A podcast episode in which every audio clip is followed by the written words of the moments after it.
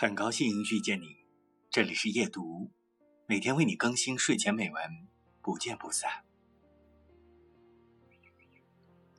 我到船头上去眺望了一阵，河面静静的，木筏上火光小了，船上的灯光已很少了，远近一切只能借着水面微光看出个大略情形。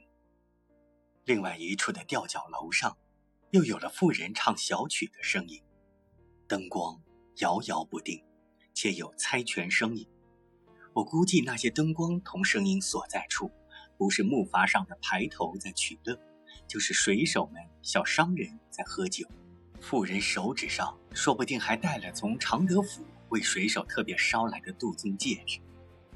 一面唱曲，一面把那只手捋着鬓角，多动人的一幅画图。我认识他们的哀乐，这一切我也有份。看他们在那里把每个日子打发下去，也是眼泪，也是笑。